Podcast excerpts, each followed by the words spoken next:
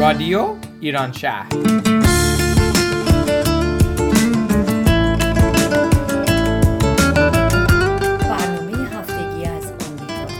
این هفته از واشنگتن دی سی، مریلند، ویرجینیا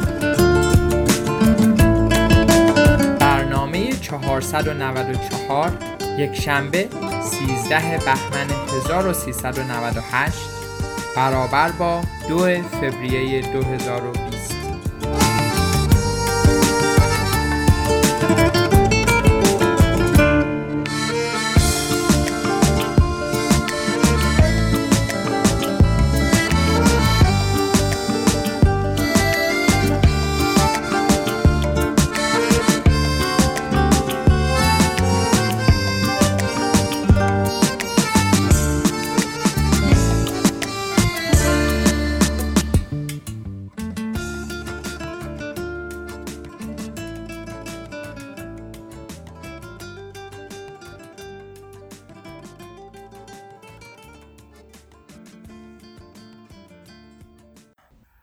سلام و درود عرض می کنم خدمت همه شما شنوندگان رادیو ایران شهر. خیلی ممنون که همیشه همراه ما هستین. خوشحال هستیم که یک بار دیگه از شهر واشنگتن دی سی در خدمت شما هستیم با یک برنامه جدید. هومن عزیز یک متن آماده کرده که از همه شما درخواست می‌کنم به اون توجه بفرمایید.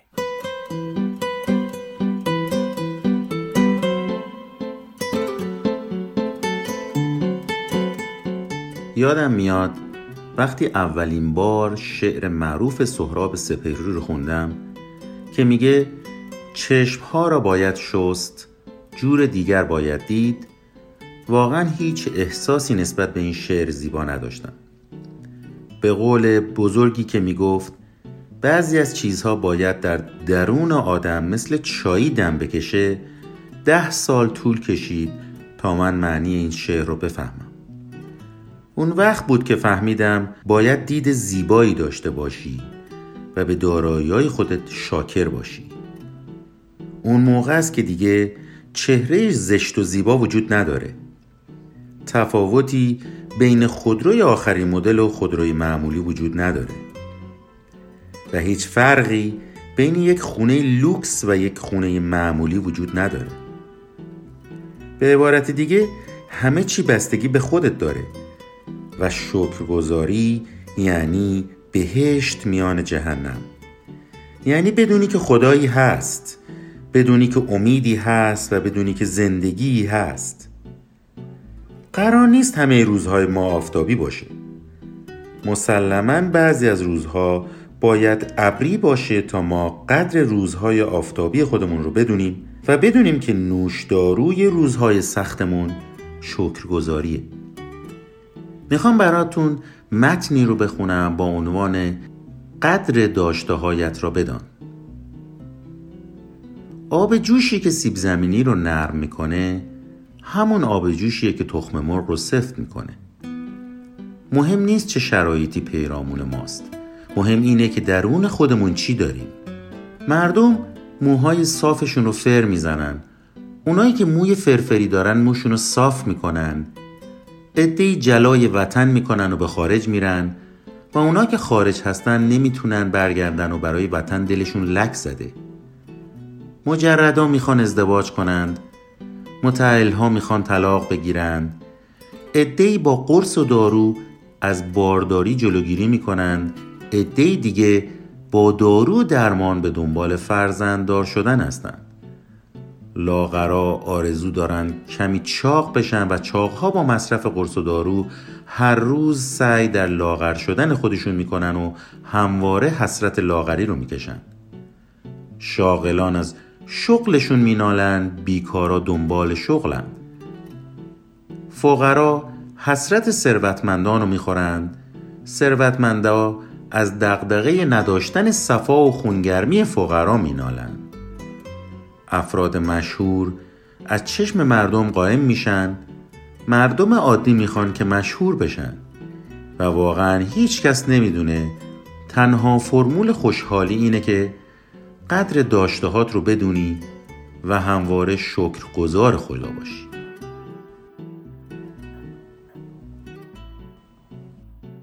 امیدوارم از این متن لذت برده باشید و امیدوارم که در زندگی همیشه شکرگزار باشید.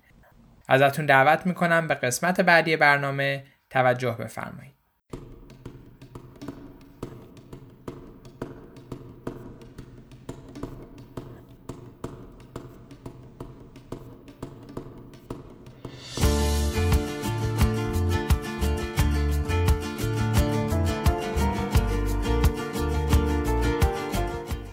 دوستان عزیز رادیو ایران شهر سلام آذر هستم.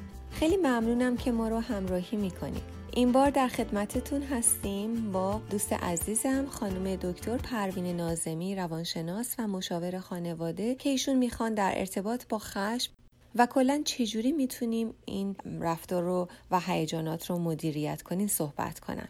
موضوع خشم موضوعی هستش که کم و بیش همگی ما رو توی شرایط مختلف در بر می‌گیره و به نظر من خیلی خوب هست یک نوع خداگاهی که ما ببینیم چجوری می‌تونیم روی این رفتار نابهنجار خودمون کنترل داشته باشیم. من که شدیدا مشتاق هستم که گوش کنم. صدای پروین جان رو از ایران گوش می‌کنیم. پروین جان به برنامه خودت خیلی خوش آمدی. درود بر همه شنوندگان محترم رادیو ایران شهر. همینطور آذر عزیزم همکلاسی قدیمی و دوست نازنینم. بله آذر جون استرس و خشم دو تا از هیجانات منفی هستند که خیلی هم آسیبزان هم برای یک اجتماع می‌تونن خطرناک باشن. حالا هر کدومشون در جای خودشون یک موضوع مهم بحث هستند ولی من اگر اجازه بدی ترجیحاً راجع به خشم صحبت بکنم. چون فکر می‌کنم که خشم در مواقعی می‌تونه برای خود افراد هم خیلی آسیبزا باشه. خیلی مشکلات عدیده ای رو ایجاد کنه کسانی که بسیار خشمگینن و واکنش های منفی نشون میدن از خودشون در زمانی که عصبانی میشن و خشمگین میشن بیشترشون به انزوا کشیده میشن بیشترشون در روابط زندگیشون متاسفانه نمی‌تونن دوستای خوبی پیدا بکنن و نهایتا نارضایتی از زندگی برای خودشون شاید ایجاد بشه. یکی از مهارت های زندگی مهارت کنترل خشمه. ما می‌دونیم خشم یک هیجان طبیعیه در روند رشد وجود داره و همه انسان ها دقیقا این هیجان رو تجربه می‌کنن. یعنی از همان کودکی در شرایطی که ناکام میشن در شرایطی که تمسخر میشن در شرایطی که بهشون توهین میشن تحقیرشون می‌کنن ممکنه واکنش خشم رو نشون بدن یا جایی که می‌بینن حقشون زیر پا میره. پس ما همچنان از کودکی درگیر این هیجان هستیم. ولی خب خیلی از آموزش هایی که در خانواده به ما داده میشه اون نوع نگرشی که در ذهن ما دارن عمیقش می‌کنن. یا محیط فرهنگی که توش زندگی می‌کنیم جامعه که درش داریم قدم برمیداریم واقعا همه اینها اثرگذار هست که ما چگونه خشممون رو بروز بدیم و چقدر توانایی و مهارت مهار کردن خشممون یا کنترل اون رو داشته باشیم. همیشه ما آدم ها در جاهایی که خیلی خیلی یک موضوعی علیهمون هست یا احساس بدی درمون ایجاد می‌کنه خب خیلی ناراحت میشیم خیلی عصبانی میشیم. واکنش های مختلفی رو ممکنه از خودمون بروز بدیم. اشکال نداره. هیچ وقت تو بحث روانشناسی عنوان نمیشه که ما هیجانات خودمون رو سرکوب بکنیم. چون هر چقدر که سرکوب بکنیم در یک جایی ممکنه مشکلات روانی عدیده یا بیماری های روانی شدیدی رو ایجاد بکنه. پس اینکه چگونه بروزش بدیم نحوه صحیح بروز این هیجانات چگونه باشه؟ علل خصوص هیجان خشم. می‌خوام بیشتر راجع به این موضوع صحبت بکنم و رو این محور با همدیگه بحث داشته باشیم. خب اگر افرادی رو ما می‌بینیم اطرافمون که از دستشون خارج میشه خشمشون می‌تونیم یه مثالی رو بزنیم. مثل اینکه بهمن چطور ایجاد میشه؟ بهمن میگیم که یک سنگریزه ای روی برفا میلغزه برفا دورش جمع میشن جمع میشن و میشه یک بهمن که در یک جاده یک دفعه میفته و ممکنه خیلی خیلی خطر برای دیگران ایجاد کنیم برای ماشین هایی که دارن از اون جاده میگذرن. یا آبی که به حال تو قابلمه تو جایی گذاشتیم تو کتری گذاشتیم درش هم گذاشتیم. و این نقطه وقتی به نقطه جوش می‌رسه می‌بینیم در بالا پایین میپره. اگر که آب زیاد باشه و اون نقطه جوش اگر در رو بر نداریم دیگه قابل کنترل نیست و ممکنه آب سرریز بشه ممکنه گاز رو خاموش بکنه و مسائل دیگر. پس خشم رو هم می‌تونیم به مانند اینها مثال بزنیم. یعنی چگونه است؟ من اگر نقاطی رو که یا اون مسائلی که من رو عصبانی می‌کنن خشمگین می‌کنن نشناسم یعنی نقطه جوش خودم رو ندونم یا اون سنگریز اولیه رو کنترل نکنم از دستم خارج میشه و واقعا دیگه نمی‌تونم مدیریتش بکنم. اینو یادمون نره. ما گاهی میگیم که نه بابا من که عصبانی نمیشم. اگرم عصبانی بشم بلدم چجوری خودم کنترلش بکنم. نه. ما تو تجارب زندگیمون هممون می‌دونیم و هممون این تجربه رو داشتیم. که گاهی از دستمون خارج شده و تجارب ناخوشایندی رو برای ما ایجاد کرده. روابطمون رو آسیب زده دیگران رو ازمون رنجونده حتی گاهی در خشم ما به خودمون هم آسیب زدیم. پس مهمه که ما چگونه کنترلش بکنیم یا یاد بگیریم اون رو چه، اون احساس رو یا اون هیجان رو چگونه تنظیمش بکنیم. یعنی اگر قرار بروزش بدم چقدر؟ چه میزان؟ با کدوم شدت؟ با شدت باشه ضعیف باشه. چطور بروزش بدم؟ که خودم هم آسیب نبینم ارتباطاتم دچار مشکل نشه و من به عنوان یک فرد منطقی با شیوه و نگرش تفکر صحیح و باورهای درست بتونم با اون موضوع برخورد بکنم بدون اینکه واکنش پرخاشگرانه ای نشون بدم از خودم. من می‌خوام الان در این بخش راجع به راهکارها صحبت بکنم و اون که می‌تونیم انجام بدیم برای مدیریت هیجان خشممون.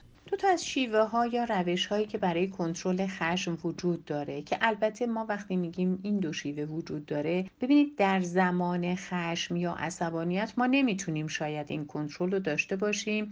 ما قبل از اینکه اتفاقات بیفته یعنی در چنین موقعیت های قرار بگیریم باید تمرین بکنیم تا بتونیم مهارت کنترل خشم رو در خودمون ایجاد بکنیم. یکی از این شیوه ها شیوه بلند مدته یعنی راه های بلند مدته. این که ما بتونیم یه برنامه برای خودمون بذاریم ورزش و اوقات فراغت. یعنی هم ورزش رو داشته باشیم که هیجانات منفیمون تخلیه بشه هم اوقات فراغتی رو برای خودمون. حتی شده با زمان کم ولی بگذاریم.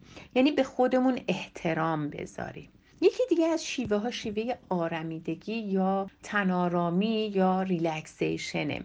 که شیوهیه که به هر حال به شکل خاص خودش اجرا میشه یعنی ما بدن رو باید در حالت آرام قرار بدیم. این تمرین باید انقدر تکرار بشه تا کلا ما در زمانهایی که توی شرایط نامناسبی قرار می‌گیریم از این روش بتونیم استفاده بکنیم برای اینکه اون موقعیت رو به نفع خودمون روش تسلط پیدا بکنیم و کنترل بکنیم. اغلب میگن افراد باهوش افرادی هستند که می‌تونن یک رابطه رو یا یک موقعیت رو هم هدایت کنن هم کنترل کنن که نه منافع خودشون به خطر بیفته نه منافع دیگران. یکی دیگه از این روش هایی که در شیوه بلند مدت عنوان میشه پیش بینیه یعنی چی؟ یعنی من پیش بینی کنم در چه شرایطی یا در چه موقعیت هایی خشمگین میشم. مثلا بعضیا هستن تو خستگی زیاد عصبانی و خشمگین میشن. بعضیا وقتی گرسنه هستن بعضیا درد شدید که دارن. بعضیا در سرما ممکنه این اتفاق بیفته. ممکنه در شرایطی تغییرات هورمونی اتفاق بیفته خیلی خشمگین بشن. یعنی ما با توجه به پیش بینی که می‌تونیم داشته باشیم من دیگه در اون موقعیتی که می‌دونم شاید عصبانی بشم و درد زیاد دارم در اصلا برابر دیگران قرار نمی‌گیرم. نمی‌خوام. مهمونی نمیرم که بخوام اونجا عصبانی بشم که هم دیگران رو ناراحت کنم هم خودم و یا دیگران حرفی بزنن که من به شدت بخوام خشمگین بشم. یکی دیگه از موضوعاتی که باز خیلی مهمه در شیوه بلند مدت یعنی یکی از روش ها تخلیه احساسات منفی گذشته است. ببینید ما گاهی واکنشمون نسبت به کنشی که طرف مقابلمون انجام داده واقعا نامتناسبه. یعنی طرف میگه من حرفی نزدم که شما انقدر عصبانی شدی و واکنش نشون دادی. چرا ما در این مسائل یا در این شرایط این گونه عمل می‌کنیم؟ چون احساسات منفیمون از گذشته در ما انبار شده انبار شده روی هم روی هم روی هم و الان دیگه این احساسات من خالص نیست. که در واکنشم نسبت به اون موضوعی که فرد داره عنوان می‌کنه بخوام نشونش بدم. پس یه دفعه مثل اینه که منفجر میشم. برای همین توصیه میشه. یکی از شاید تکنیک هایی هم که واقعا من همیشه عنوان کردم و بسیار بسیار مهمه و کارساز اینه که ما بتونیم احساسات منفی گذشتمون رو راجع به هر فردی راجع به هر موقعیتی یا راجع به هر رفتاری که کسی ازش سر زده بنویسیم. بنویسیم و پاره کنیم بریزیم دور. یعنی اون موقعیت رو تصویرسازی ذهنی بکنیم در ذهنمون بیاد چه موقعیتی بوده من چقدر احساس خشم کردم. حالا روی یه کاغذ شروع کنیم بنوشتن. ببینید انشا نمی‌خوایم نه فعل می‌خوایم نه فاعل می‌خوایم نه اصلا مفهوم. فقط قرار شما اون هیجان منفی رو که در گذشته در شما انبار شده بیرون بریزید یک برون ریزیه بنویسید بنویسید تا جایی که می‌تونید بنویسید قبل از اینکه یک بار دیگه هم بخونید پاره کنید بریزید دور دوباره فردا بنویسید یعنی روزی 20 دقیقه نیم ساعت یک ساعت برای خودتون زمان بذارید که این احساسات منفی گذشته رو تخلیه کنید از طریق نوشتن خب این شیوه های بلند مدت بود حالا شیوه های کوتاه مدت اینه که ما خب تمرین کردیم حالا یاد گرفتیم. زمانی که می‌خوایم عصبانی بشیم روش های حواس پرتی رو استفاده بکنیم. یه شعری رو از بر بخونیم. اعداد و برعکس بگیم تو ذهنمون. یه لطیفه به ذهنمون بیاریم. خاطرات خوبی رو به ذهنمون می‌تونیم تداییش بکنیم بیاریم در ذهنمون. فکر نکنیم به موضوع یا خیلی ترک کنیم محیط رو یه لیوان آب بخوریم. اینا روش هاییه که حواس ما پرت میشه از اون موقعیت. دو تا از مهمترین روش هایی که وجود داره برای کنترل خشم حالا در روش های کوتاه مدت یا بلند مدت فرقی نمی‌کنه خداگاهی هیجانی و قاطعیت و سریح بودنه. یعنی چی؟ ببینید ما گاهی از هیجانات خودمون خبر نداریم. من نمی‌دونم الان عصبانیم الان خیلی خشمگینم قصه خوردم غمگینم واقعا نمی‌تونیم بشناسیم. ما باید برای اینکه این احساسات خودمون رو بشناسیم این هیجان خودمون رو با گفتار درونی حالت هیجانیمون رو تشخیص بدیم. یعنی بگم من الان عصبانیم. نه بابا ناراحت شدم. نه خیلی دلخور شدم. رنجیده خاطر شدم. یعنی کاملا احساسمون رو شناسایی کنیم. دوم این که در خداگاهی هیجانی سعی کنیم به علت خشم خودمون پی ببریم. چرا من توی این موقعیت عصبانی شدم؟ چه اتفاقی افتاد؟ اون شخص مقابل من روی چه موضوعی صحبت کرد؟ تحقیرم کرد. نتونستم به هدفم برسم به هم توهین کرد. چگونه عمل کرد؟ ببینید ما خیلی اوقات دچار افکار ناکار آمدیم. یعنی چی؟ من از این رفتار فرد عصبانی شدم. رفتارش چی بوده؟ حالا اینکه یه حرف بدی زده. اون فکر ناکار آمده من اینه که این فرد بیادبیه. خب بیادبه. ولی آیا من از همه آدما باید انتظار داشته باشم که با ادب باشم؟ من که نمی‌تونم این انتظار رو داشته باشم. پس بیشتر افکار ناکارآمد ماست که باعث میشه ما عصبانیتمون از کنترلمون خارج بشه. ولی وقتی که بتونیم خداگاهی هیجانی داشته باشیم از هم عللش افکار ناکارآمدش و هم با اون گفتار در درونی خودمون. یعنی تشخیص حالت هیجانیمون خیلی خیلی می‌تونیم کمک کنیم به مدیریت هیجان خشممون. شیوه بعدی قاطعیت قاطع بودنه. ببینید گاهی آدم ها قدرت ابراز وجودشون سطحش پایینه. یعنی نمی‌تونن بیان کنن. من الان قصه خوردم من الان ناراحتم.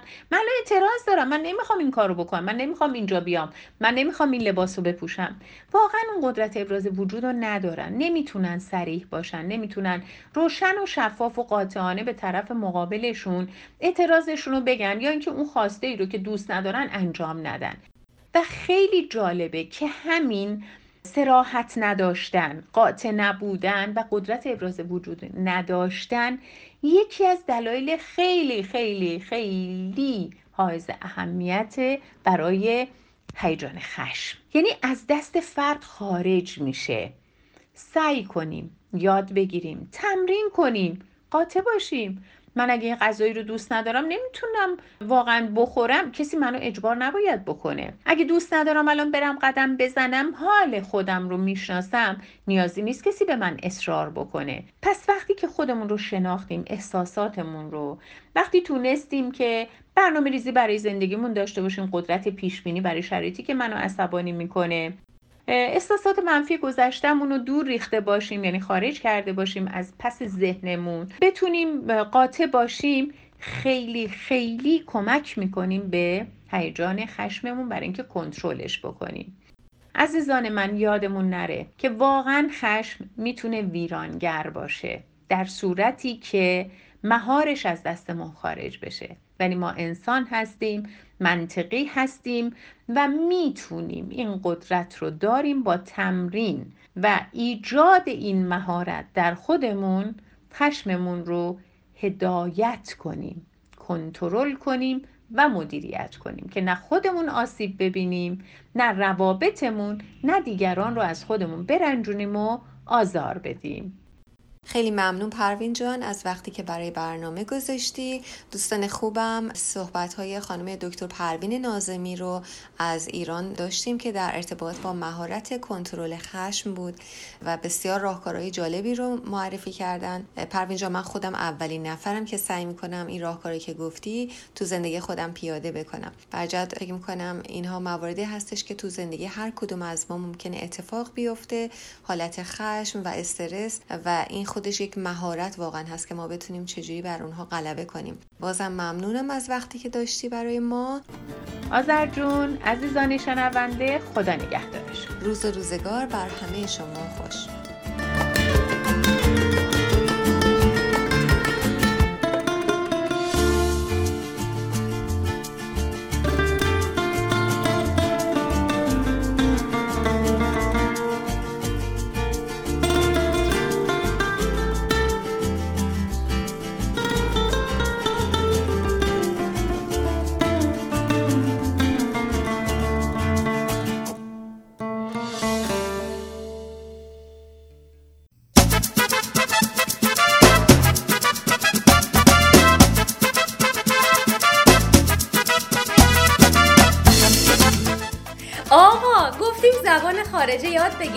برای آیندهمون هم خاصیت داره. اومدیم بلاد دور دیدیم هی. اون چه ما یاد گرفتیم؟ با اینه که اینا بلغور می‌کنن. همچین یه هوا. شاید هم دو هوا فرق داره. از ایزو آروپیلیز گذشته لحجه ها هم که بماند. بعضیا این پ رو جای ف به ما گفتن ما هم آچمز که تو کتاب لغت این نبود. یه سری هم که هیچ. خلاصه دردسرتون ندم. بعد از دمخوری با اقسام و انواع آدم ها در رنگ های مختلف و سر و کله زدن با بقال و چقال بالاخره فهمیدم. مشکل از ما نیست. اینا زبون نمی‌فهمن. از این رو بنده از همین بلاد دور به شما زبان خارجه هم یاد خواهم.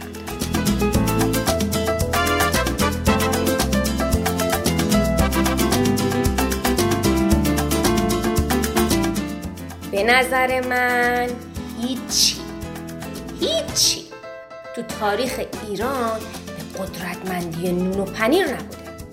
همچین با اصالت و سلاوت صدها سال خودشو به خورده همچین خیلی نرم و زیر و پوستی تو خونه همه رخنه کرده که هیچ هیچ کسی هم فکر بیرون انداختنش نیست. شکایتی هم ندارم. همه هم هر روز یه دستی به سر و پیشش ما رمزونا رو که نگو سرش جنگم میشه. اینقدر مهمه که نظرش می‌کنن میبرنش توی امامزاده ها و سر سفره ابوالفضل. در آخر اینکه به تمام ممالک قربت که ایرانی تو اونجا به سر می‌برن راه یافته. حالا درسته. من دلم واسه عطرش خیلی تنگ دستمم هیچ وقت دیگه با سنگاش نمیسوزه چون تو تنور نمیپزنش. ولی حداقل وقتی از مغازه میارمش بیرون دماغمو می‌گیرم بالا. یه طوری پوزشو میدم که انگار همون رتبه اول نونای جهانو برده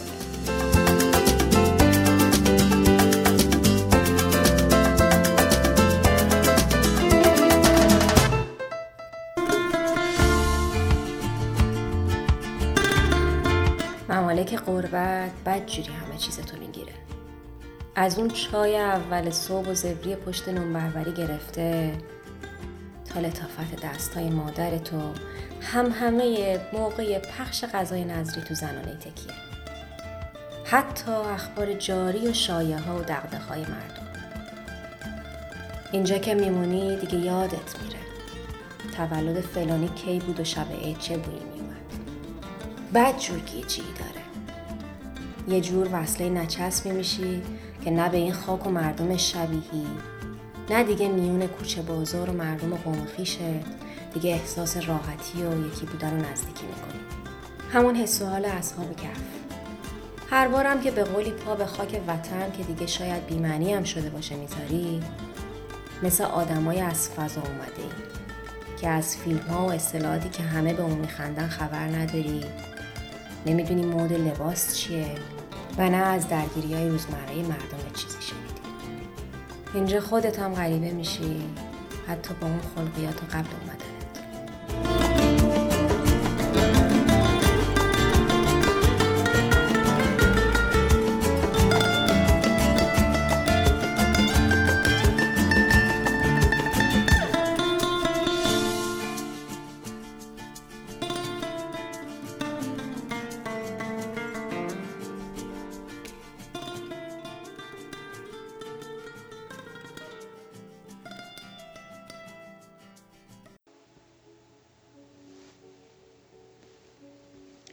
یک روز رانندگی در تهران. دو روز بود که به تهران سفر کرده بودم. برای رانندگی در تهران حداقل دو هفته نیاز دارم تا به شلوغی خیابون ها و بینظمی در رانندگی عادت کنم تا وقتی پشت رول نشستم یک دفعه مثل اسب چموش رم نکنم. اون روز از سر اجبار بایستی خواهر باردارم رو به دکتر میرسوندم. فرنوش در حالی که نفس نفس می‌زد به من گفت فرناس تو تازه رسیدی و به رانندگی اینجا هنوز عادت نداری. من خودم اسنپ می‌گیرم و سری میرم. فرنوش جان آخرش چی؟ من بالاخره باید اینجا رانندگی کنم. حالا یکم زودتر.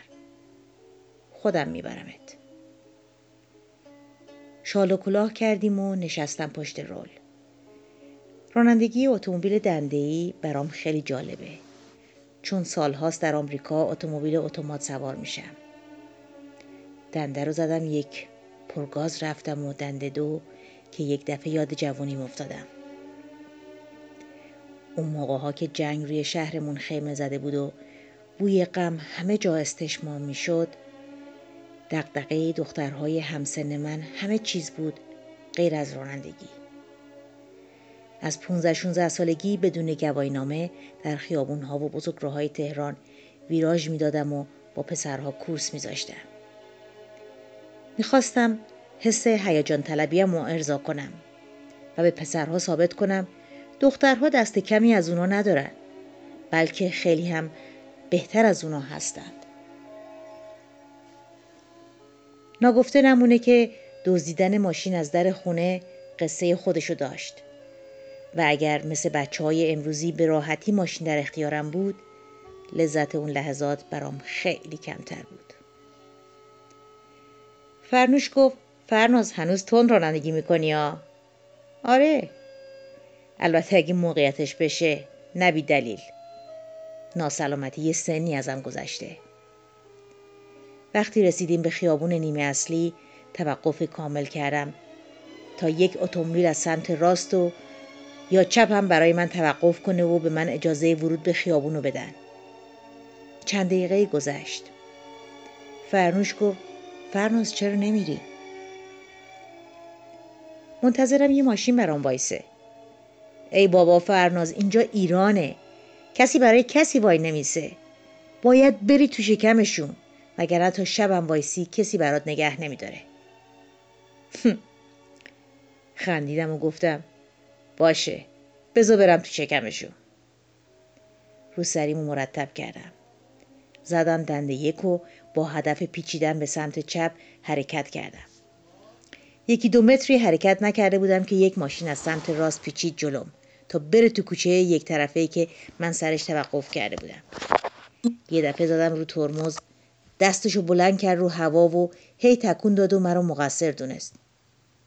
نفس عمیقی کشیدم. و دوباره زدم دنده یک. هنوز حرکت نکرده بودم که دوباره زدم روی ترمز. این دفعه برای آبر پیاده ای که یک دفعه پرید جلوی اتومبیل تا از خیابون عبور کنه. حالا این نمی‌تونست چند لحظه صبر کنه؟ فرنوش گفت فرناز باید به این چیزا عادت کنی. دوباره زدم دنده یک. هنوز پام رو از روی کلاش بر نداشته بودم که این دفعه یک ماشین از سمت چپ قبل از اینکه به من برسه دستشو گذاشت روی بو. و مرا هول کرد. مثل اینکه طاقت سب کردن حتی برای چند ثانیه هم نداشت. دوباره زدم رو ترمز. در این حین یک اتومبیلم از سمت راستم سر رسید و دستش روی بوق فشار داد. سعی کردم در دقایق اولیه رانندگی خونسردیمو حفظ کنم و با ذهنیت خشمگین رانندگیم رو شروع نکنم. بالاخره از میدان جنگ خودم رو بیرون کشیدم. اما هر چند لحظه یک بار باید می‌زدم روی ترمز برای آبری که یک دفعه از خیابون عبور می‌کرد. انگار می‌خواست خودشو از قصد بندازه جلوی ماشین و خودکشی کنه. به چهارراه عباس آباد نزدیک می شدیم که ناگهان صدای بوغ ممتد اتومبیل های اطرافم مرا دست باچه کرد. روسریمو کشیدم جلو و زیر لب قر زدم. خفشین دیگه. بعد هم به اطرافم نگاهی دقیق انداختم تا مطمئن شوم خلاف قانون رانندگی نمی کنم. و یا اگه صحفا تخلفی می کنم اونو تصحیح کنم. سرعتم مجاز کمربندم بسته بود و به آرومی پشت ماشین جلویی حرکت می کردم. لحظه بعد صدای بوغ ماشین بعدی مرا دست باچه کرد. مگه من چجوری رانندگی می‌کنم که اتومبیلای پشت و اطرافم بدون مکس برام بوغ می‌زنن؟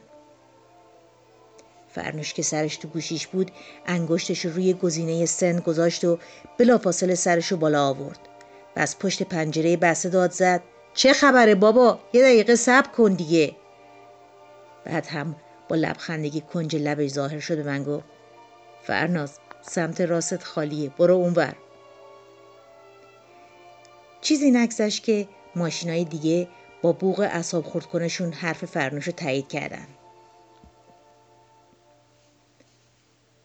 هنوز خطکشی های وسط خیابون رو به عنوان مرز بین خودروها می دونستم.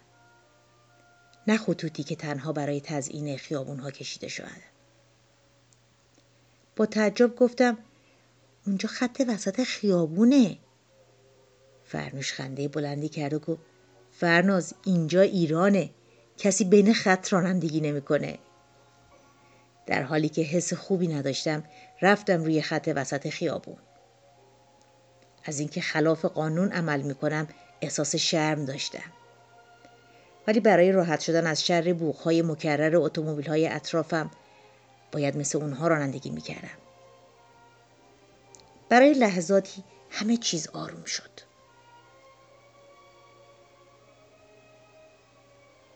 که ناگهان یک موتوری با فاصله چند سانتیمتر از کنار من ویراژ داد و با یک حرکت سریع جلوی من پیچید و مسیرش رو عوض کرد. پام, پام رو به روی پدال ترمز فشردم. اتومبیل بغلی هنگام عبور از کنارم سرش رو تا نیمه از ماشین بیرون آورد و با خشم هرچه تمامتر فریاد زد نمی‌تونی رانندگی کنی بیا پایین در حال حزم ناسزاهای او بودم که یک موتوری دیگه با دو سرنشین در جهت خلاف و از روبروی من تنها به فاصله یک آینه بغل اتومبیل به سرعت باد از کنارم گذشت. دست و پامو کاملا گم کرده بودم. با یک دست فرمون رو در دست داشتم و با دست دیگه رو سریمو میکشیدم بالا که از سرم سر خورده بود پایین. بابا اینا دیوانن. فرنوش گفت ولکن بابا روسری تو. دیگه همه تو ماشین روسریشونو میندازن. بالاخره به چهارراه عباس آباد رسیدیم. بایستی اولین کوچه بعد از چهارراه میپیچیدم سمت چپ و برای خروج به سمت چپ باید خطم رو عوض می‌کردم. اتومبیل رو به منتها علیه سمت چپ روندم که بلافاصله بوغ اتومبیل عقبی به صدا در اومد. روسری روسریمو کشیدم جلو و با کلافگی داد زدم. این دفعه دیگه چه غلطی کردم؟ فرنوش گفت فرناز بذار من بشینم پشت ماشین. تو هنوز به اینجا عادت نداری. چی میگی؟ تو که نمی‌تونی پشت رول بشینی. شکمت به فرمون گیر می‌کنه. هرچی پامو روی پدال گاز فشار می‌دادم. اتومبیل حرکت نمی‌کرد. پسرک 14 15 ساله آفتاب سوخته ای که شلوار پارچه‌ای رنگ رو رفته ای پوشیده بود و محل کارش وسط چهارراه بود در حالی که چند دسته گل بزرگ روز برای فروش در دست داشت چند قدمی به سمت من اومد. سرشو کمی خم کرد تا صداشو به وضوح بشنوم. خانم نمی‌تونی رانندگی کنی؟ بیا پایین تا من بشینم. استارت ماشین رو زدم. روسریمو دوباره بالا کشیدم و گفتم حالا همه برا من راننده شدن. برو بچه دهاتی حالا تو می‌خوای برا من رانندگی کنی؟ دو ساعتی درگیر پیدا کردن جای پارک و بیمارستان و دکتر و غیره بودیم. خیابونهای همیشه شلوغ تهران که موتورهای اعصاب خورد کن خود رو مجاز به انجام هر کاری میدن و ویراژهای احمقانه و بیدلیلشون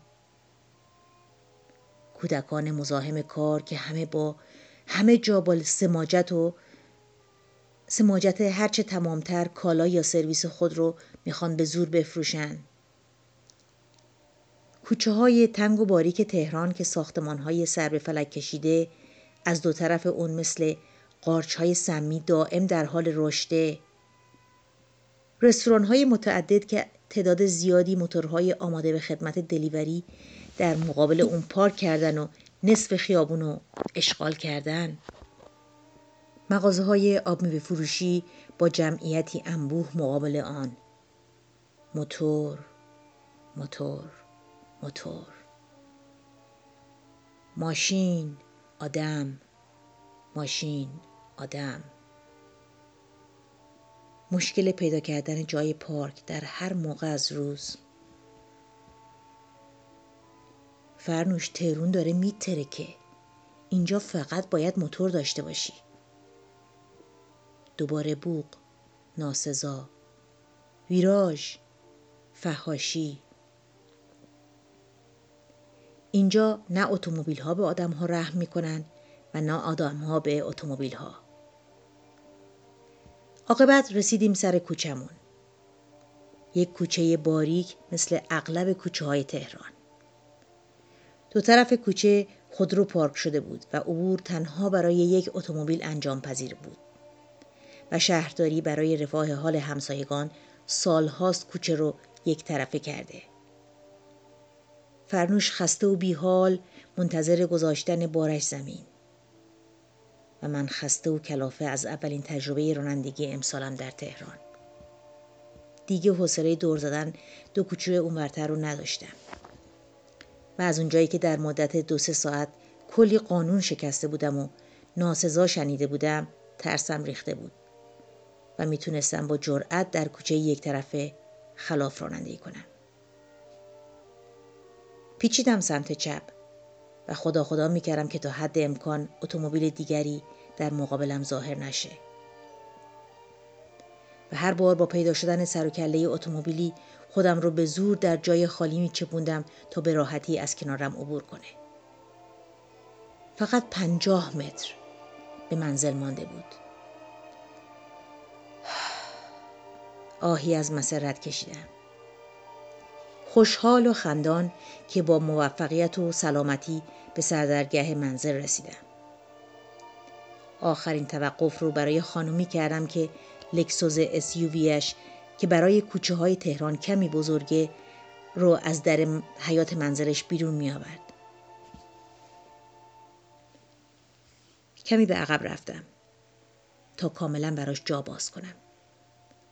سپس فرمون رو تا می‌تونستم به سمت راست پیچوندم تا خود رو در جای خالی جا کنم. زدم دنده یک.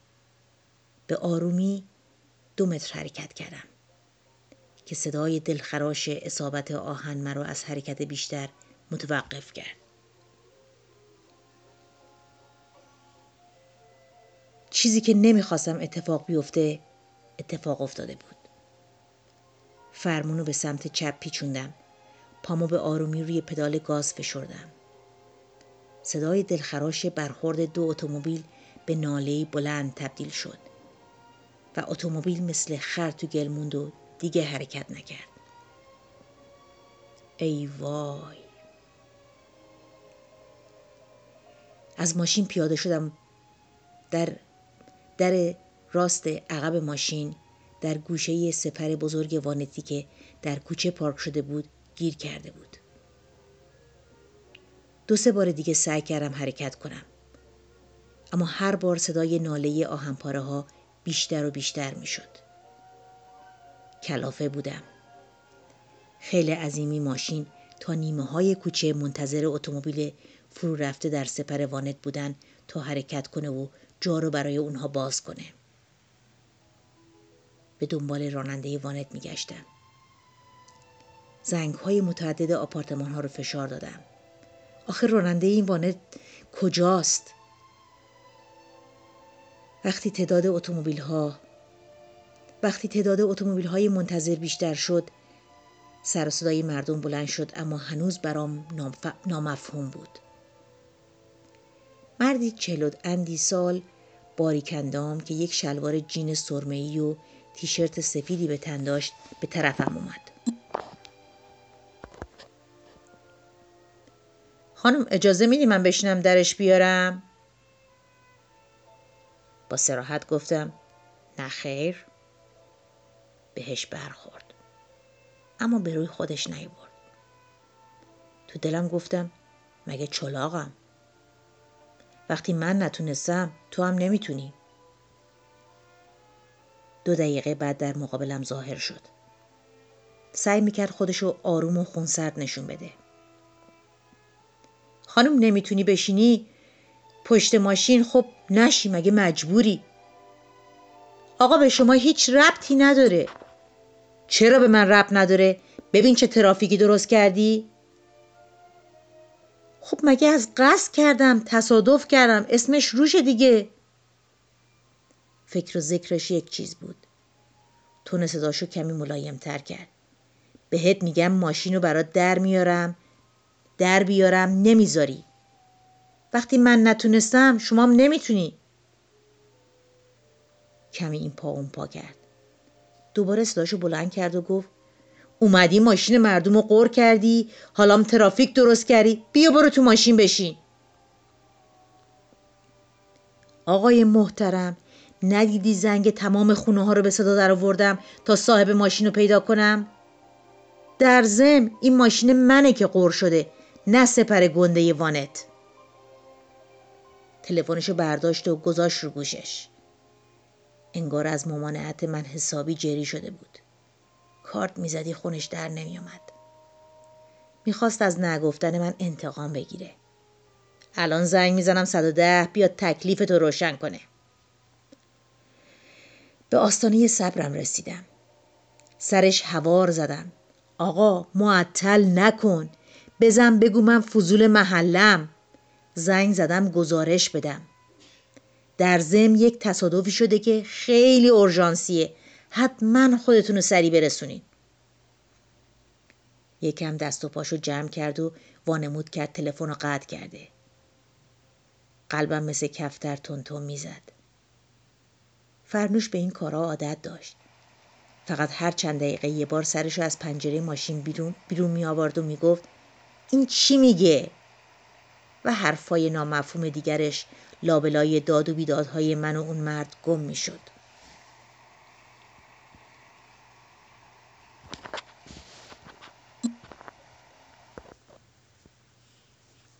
دوباره گوشی رو گذاشت روی گوشش و وانمود کرد به 110 زنگ می‌زنه. تو دلم خندیدم. فکر می‌کنه اینجا آمریکاست که وقتی زنگ بزنی پلیس دو دقیقه بعد اونجاست. دوباره شوخیم گل کرده بود. سرمو از پنجره ماشین کردم تو. فرنوش دستتو بذار رو شکمت. تو بچه از الان این دعوا رو نشنوه. این مرتی که چی میگه؟ نمی‌دونم بابا فضول محله است. هرسش گرفته نذاشتم بشینه پشت ماشین. نمی‌دونستم چیکار کنم یا راننده وانتو باید پیدا می‌کردم و یا ماشین رو به زور حرکت می‌دادم که به قیمت کنده شدن یک تیکه از درش بود عقلم به جایی نمی رسید. منتظر یک معجزه بودم. ناگهان صدای مهربان آقایی از پشت توجهمو جلب کرد. سرم رو چرخوندم. چهار تا آقا پشت ماشین ایستاده بودن. خانم ببخشید اجازه داریم ماشین رو از سر جاش بلند کنیم تا شما بتونین حرکتش بدین؟ به خودم گفتم مگه توی این شهر آدمای مهربونم وجود دارن؟ بله حتما آقا اگه زورتون می‌رسه خیلی لطف می‌کنی پنج تا مرد پشت ماشین رو بلند کردن و از تو سپر وانت کشیدنش بیرون قبل از اینکه فرصت تشکر کردن ازشون رو پیدا کنم در چشم به هم زدنی از مقابل دیدگانم محو شدن.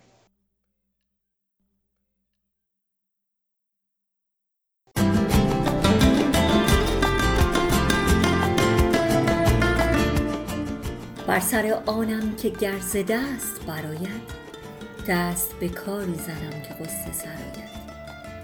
خلوت دل نیست جای صحبت از داد دیو چو بیرون رود فرشته درآید صحبت حکام ظلمت شب یلداست نور ز خورشید جوی بو که براید بر در ارباب بی مروت دنیا چند نشینی که خواجه کی بدرد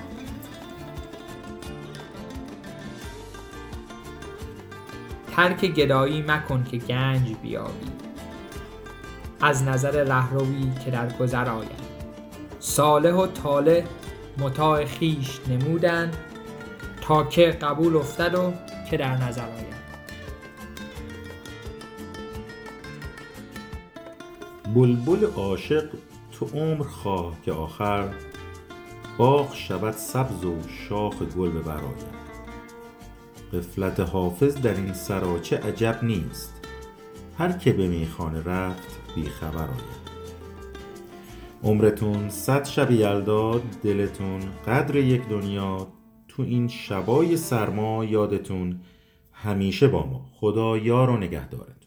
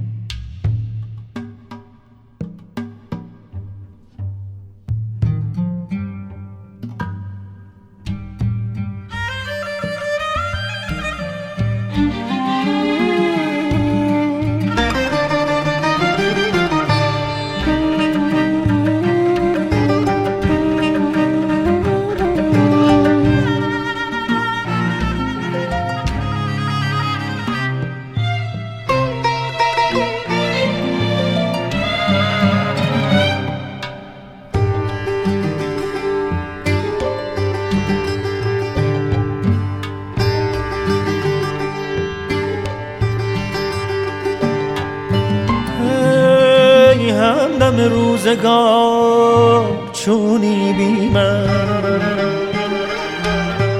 ای مونس و غم گسار چونی بی من. من بارخ چون خزان زردم بی تو. تو بارخ چون بهار چونی بی من.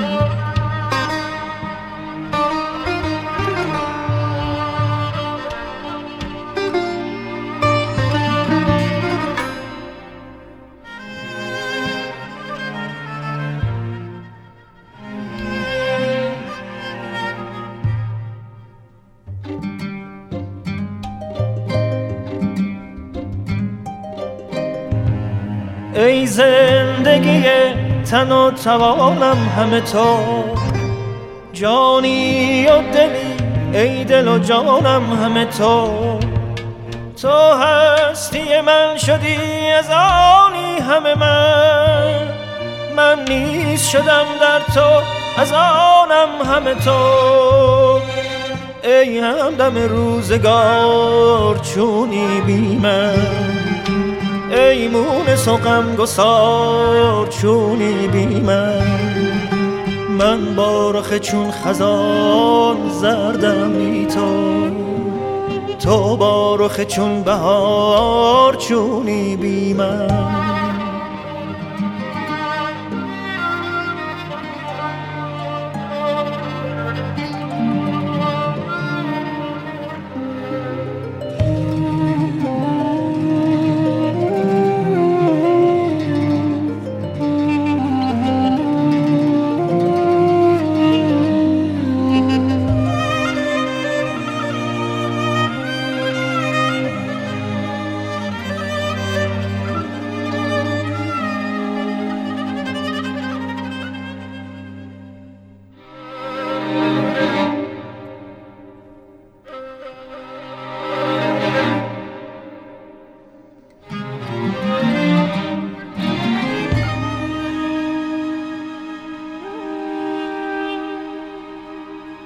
عشقت به دلم در آمد و شاد برفت